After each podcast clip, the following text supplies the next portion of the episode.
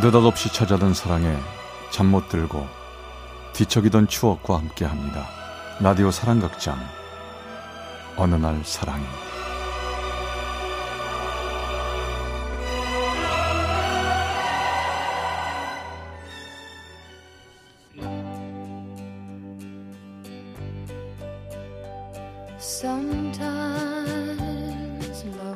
사랑의 체험수기 어느 날 사랑이 271화 피아노를 배우는 남자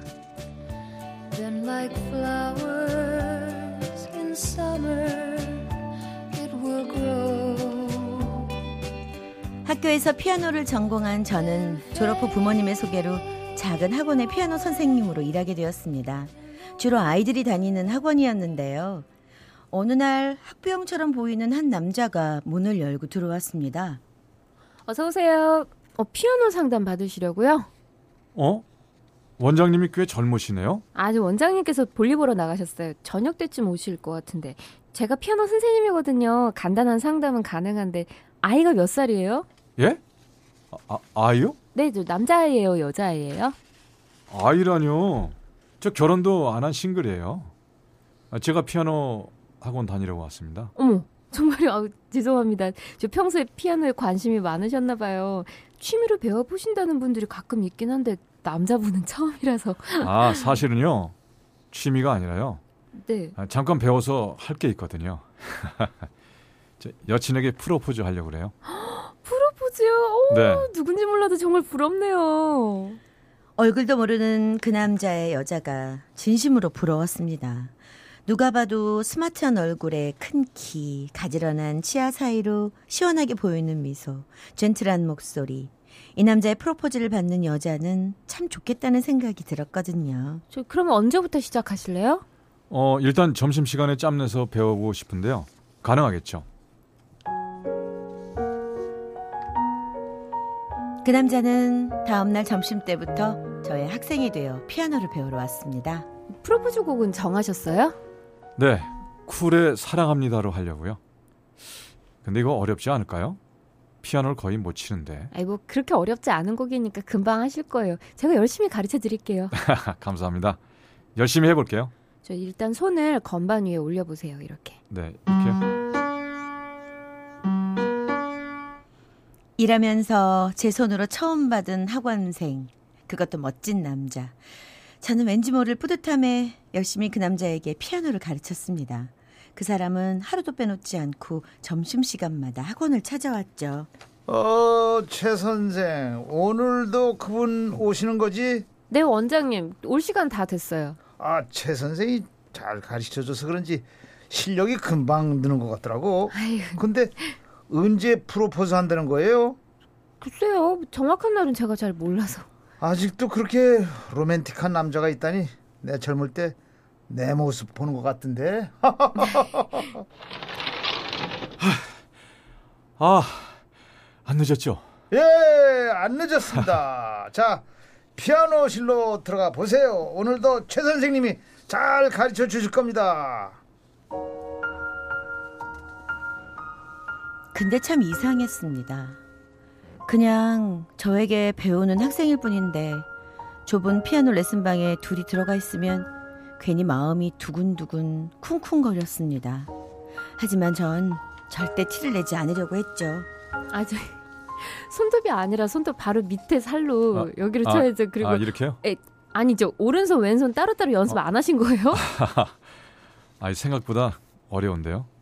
연습을 안 한 건 아닌데. 에이 프로포즈 하시려면 더 열심히 하셔야죠. 근데 선생님은 저 죄송한데요. 몇 살이세요? 갑자기 나이는 왜요? 저 스물일곱이요. 그래요? 제 동생이랑 동갑이시네요. 저는 31살이에요. 아, 그러고 보니까 궁합도 안 본다는 4살 차이네요. 아 그런 건가요? 아이 그럼 뭐예요? 전 선생님 그쪽은 학생. 딴 얘기 그만하시고요. 피아노 배우러 온 거니까 다시 한번 해보세요. 어, 자꾸 틀리잖아요. 그럼 뭐- 먼저 선생님이 실력 한번 보여줘 봐요. 네, 그럼 시범 보일 테니까 잘 보세요.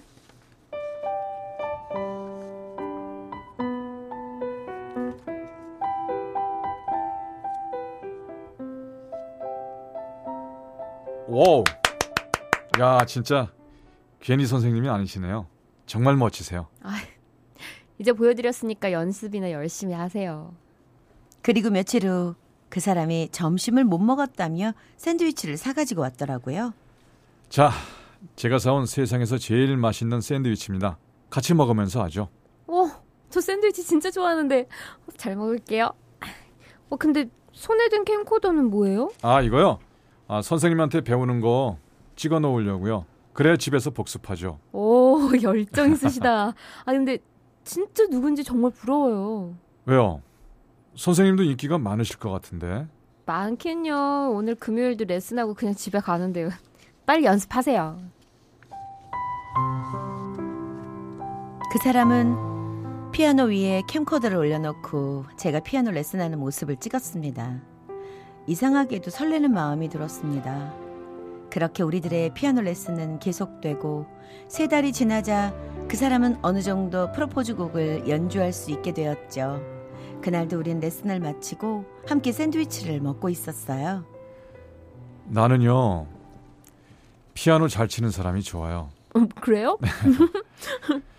아, 집에 가서 캠코더로 찍은 선생님 보는데 정말 천사가 따로 없더라고요. 저 반했어요. 어유, 저 사- 자꾸 선생님 놀리면 안 돼요. 자꾸 그러면 여자친구한테 이럴 거예요? 그 사람은 먹던 샌드위치를 내려놓더니 웃음기 없는 표정으로 저를 노려보듯 말하더군요. 정말 아직도 모르겠어요? 나 여자친구 없어요. 어, 그게 무슨 말이에요? 여자친구가 없다뇨. 여자친구한테 프로포즈 하려고 피아노 배우시는 거 아니에요? 애초부터 여자친구 같은 거 없었다고요. 출근길에 선생님 보고 한눈에 반해서 피아노 배운다고 거짓말하고 찾아온 거예요. 어, 정, 정, 정말요? 거짓말 하신 거예요? 그렇다니까요. 여자친구 없다고 하면 괜히 경계할까봐 여자친구 있다고 하는 거예요. 이제 무슨 말인지 알겠어요? 전 그 사람의 말에 너무도 어이가 없었지만 절 속였다는 얄미운 생각보단 여자친구가 없다는 그 사람의 말이 솔직히 너무도 반가웠습니다. 내 사랑을 받아줘요. 진심입니다. 처음 보는 순간 한눈에 사랑에 빠졌어요. 그날 이후 우린 원장님의 눈을 피해 점심시간 동안 짧은 수업 겸 데이트를 매일 하게 되었고 그 사람과는 급속도로 가까워지기 시작했습니다. 난 당신 마음도 모르고 당신이 프로포즈 해주겠다는 여자가 얼마나 부러웠는지 몰라요. 어쩜 그렇게 감쪽같이 속였어요? surprise 한 거라고 생각해요. 지금 우리가 이렇게 서로 사랑하면 되잖아요.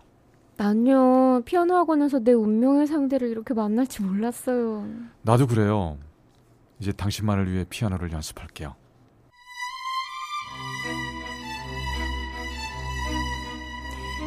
그 사람과 전 너무도 행복한 나날을 보내고 있었습니다. 연애다운 연애를 제대로 해보지도 못했던 저는 사랑에 푹 빠져 하루하루를 보냈죠. 그러던 어느 날이었어요. 학원으로 한 여자가 저를 찾아왔더라고요. 저 베토벤 학원 최 선생님 맞죠? 예, 그런데 실례지만 누구세요? 저 얼마 전에 기화 씨랑 결혼한 사람이에요. 교환 씨랑 결혼한 사람이요? 네. 그 사람 결혼 안 했는데? 뭐라고요? 내가 그 남자 부인인데요. 전 정말 기가 막혔습니다. 무슨 말인지 몰라요, 지금? 당신이 지금 만나는 그 남자 내 남편이라고요? 아니, 아, 전, 전 그런 말을 들은 적이 없는데요. 뭐요, 뭐? 내가 지금 그럼 거짓말 하는 것 같아요? 남의 남편이랑 연애했으면 미안한 줄이나 알아야지. 아니, 저기, 몰랐어요. 저, 아, 정말 몰랐어요. 똑바로 처신해요. 그 여자가 학원에 다녀간 후 원장님까지 알게 되고 저희 부모님이며 가족, 제 주변 사람 모두가 이 사실을 알게 되었습니다. 아, 내가 말이야 그냥 모른 척 하려고 했는데 아무래도 안 될 것 같아. 학부모님께 사이에서도 소문이 쫙 난 것 같고 그냥 최 선생 이 학원 그만두어 줬으면 좋겠는데 원장님, 아 솔직히 나도 최 선생이 이해는 안 돼. 어떻게 남의 남편을 그렇게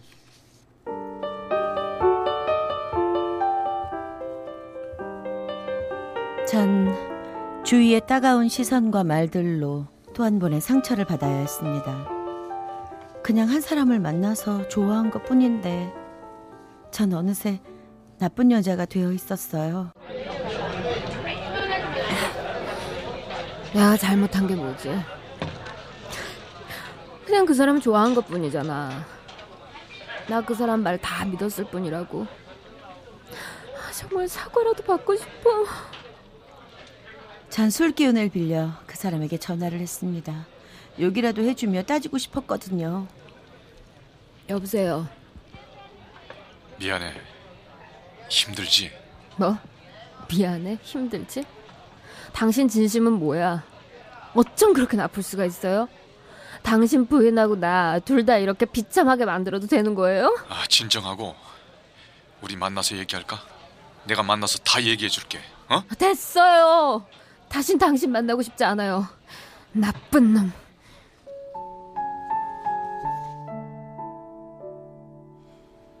그 후 전 오랫동안 방황을 해야 했습니다. 그리고 시간은 흘러 어느새 3년이란 시간이 흘렀네요. 지금은 좋은 사람 만나 결혼도 하고 아이도 낳고 행복하게 잘 살고 있지만요.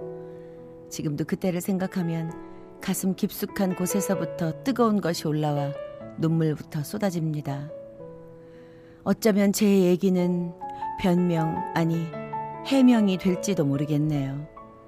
그 사람의 부인 입장에서 보면 저는 죽도록 미운 사람, 그리고 나쁜 여자일 테니까요.